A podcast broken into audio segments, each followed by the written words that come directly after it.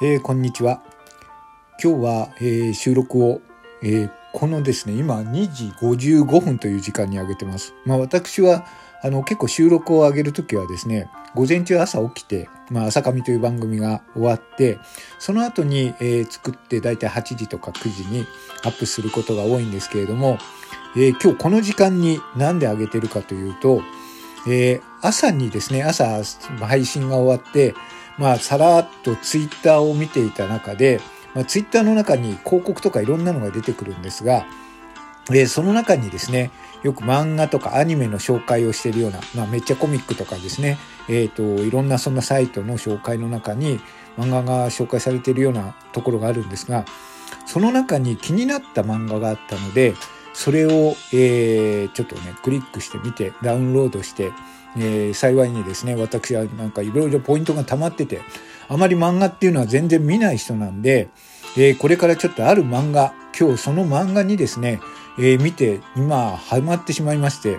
え今の、今までずっとそれをね、読んでました。で、それがですね、すごくなんかまあ、まあ、あまあ、すごくね、あの、刺さったというか、もう表現がうまくいかないんですけど、何かね、その感情を、えー、こういう言葉にしたくて、えー、ちょっとその漫画を紹介したいと思いまして、えー、この収録を撮ってます。えー、その、あの漫画の名前は、19番目のカルテという漫画でございます。あの、私はあまり漫画を読まない人なので、えっ、と、これがすごい有名な漫画なのか、無名な漫画、多分無名な漫画ではないと思うんですけれども、えっ、と、知ってるよ、お前、指をまだそんなことも知らなかったのって言われるかもしれないんですけれども、まあ、すごくいい漫画だなと思ったので、ご紹介させていただきたいと思います。はい。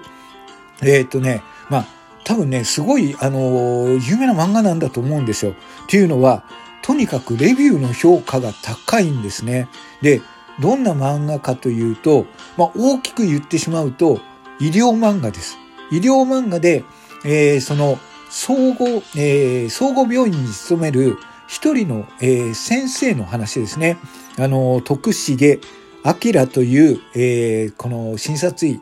の方なんですけれども、背の高いですね、物腰の柔らかい眼鏡のかけた、えー、先生なんですけれども、まだ若い先生ですよ、それなりに。えその方が、まあ、あの、今の日本の現代の医療というのは、えー、それぞれにですね、えー、その病理に対して、診察するところのそれぞれ科に分かれてますよね。えー、内科外科、整形外科、産科、えー、診療内科とか、えー、そういったものの、えそれが細かく細分化されてて18に分かれてるらしいです。ですから、えいわゆる患者さん、え病気や怪我を患った人は、その科に行って、えそれなりの専門の、え治療をしてもらうというふうに、今日本の医療というのは18に細分化されているらしいんですけれども、その、えー、自分の病理、えー、その最初の状態ですね。自分はこういう不調があって、どうしてもここが痛いんだけれども、えー、お医者さんに見てもらってどうしてこの痛みがあるかわからない。病気というのはですね、病気、病というのは何も、えー、なんていうんですかね、根本的な原因がえー、病気にあるとは限らないんですね。生活習慣だったり、えー、日々のストレスだったり、そういったものから発症するものもあって、で、その中でですね、適切な医療に、えー、案内すること、これコンサルというらしいんですけれども、その窓口となる先生が、その病、あの、科として総合診療科というえー、いわゆる窓口となる先生のお話なんですけれども、えー、この漫画がですね、非常に刺さったというか、面白くて、あの、読んで、もうちょっとね、ご紹介したいなと思ってお話をしています。えー、まずはですね、この、えー、漫画のレビューがですね、非常に高いのと、あと、ここにレビューを寄せてる方が、本当に病院勤務の方が多いんですけれども、その方が、の、えー、評価が高いんですね。で、これね、多分近いうちにね、ドラマとかにもな、なるかと思います。それぐらいいいお話だなと思いました。えっ、ー、と、ドラマ向きだなとも思いました。で、えー、まずね、その先生について、えー、3年目のですね、えー、治療医の、えー、整形外科にいた元柔道をやっていた背の小さい、えー、女の子、えー、148センチしかない、えー、3年目の、えー、整形外科医の子が、まあ、その診療、総合診療科の、えー、徳重先生に会って、でこの女の子も昔は理想で何でも治せるお医者さん、そういう先生がいないかなという、そういうのに憧れたんですけれども、まあ自分で医療の道に入っていくと、えー、そんな先生がいないことに気づくんですね。ただ、えー、この徳重先生というのは、まあ、何でも治せる、あの、お医者さんっていうのはいないけれども、えー、何でも見てあげられるお医者さんっていうのはいるんじゃないかということで、この先生に憧れて、この先生のところにですね、整形外科から転化していきます。で、そこで、えっ、ー、と、自分のね、自分がアシスタントしてやっていく、まあ、その女の子の成長期とも言える、えー、漫画なんですけれども、えー、まずはですね、まあ、患者を見るということは、まあ、人間を見るということって出てるんですけれども、で、えっ、ー、と、まあ、このね、えっ、ー、と、私が今、サムネイルにした、えー、ところの、えー、画面、これ私が、まあ、この漫画の中で一番気に入ってるシーンなんですけれども、えー、まあ、最初からね、何が悪いかなんてわかる人はいないよと。人は話をしながらたくさん気づくことがあるんだというシーンがあるんですけれども、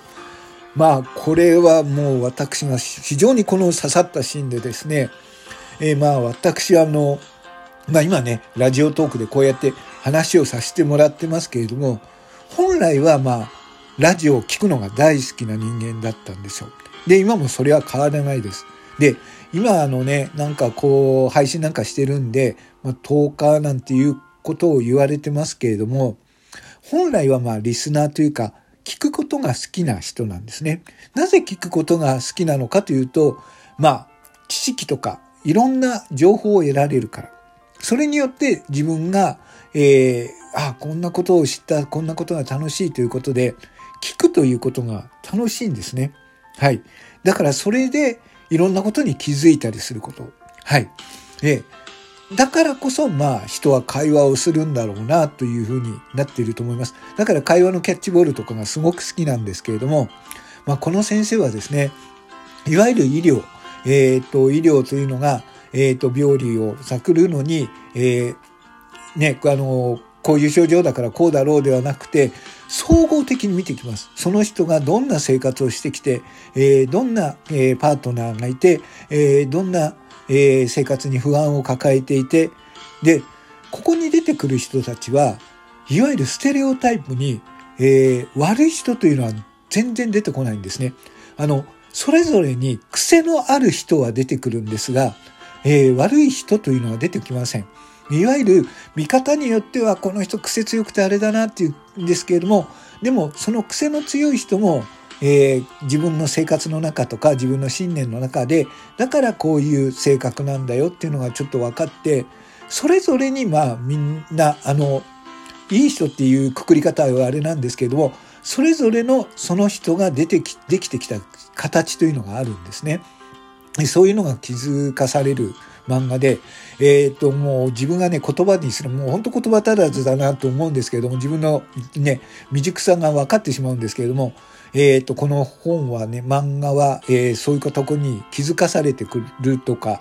まあそう、そういうね、その難しい漫画ではないんですよ。そんな難しい漫画ではないんですけど、そういう漫画でした。えーなので、ちょっとね、私が、あの、こう、えっ、ー、と、うまく言えてないんですけれども、そういう部分でね、興味があった方は、えー、ぜひ見ていただきたいなと思う漫画でした。19番目のカルテという漫画なんですけれども、ね、私は、やっぱりあの、いろいろね、こうやって、まあ見て気づかされてっていうところがすごく好きなんで、まあ本来私もですね、こうやってみると、リスナーでいる立場の方が好きなので、リスナーでいることの方が楽しいし、あれなんで、まあ、10日なんてやらされていただきますけれども、えー、こうやってね、情報を得て、それで話させてもらうっていうのが楽しくてしょうがないです。はい。えー、ここで出たね、えー、っと、最初から何が悪いか分かる人なんていない。人は話をしながらたくさん気づくことがあるんだというね、人は話をしながらたくさん気づく。はい。えー、そういうね、えー、ところがすごく自分の原点だなと思ったところがあったんで、まあ、ちょそういうところにね、改めて気づかされた漫画だったので、今日はね、ちょっとね、えー、この夜配信するんで、いろいろクイズとかを作んなきゃいけないんですけれども、ちょっと夢中になって漫画を読んでしまいましたので、今日はそのご紹介でした。えー、19番目のカルテという漫画ですけれども、気になった方は、よかったらチェックしてみてください。ということで、今日は、えー、急遽の配信でした。指輪でした。ありがとうございます。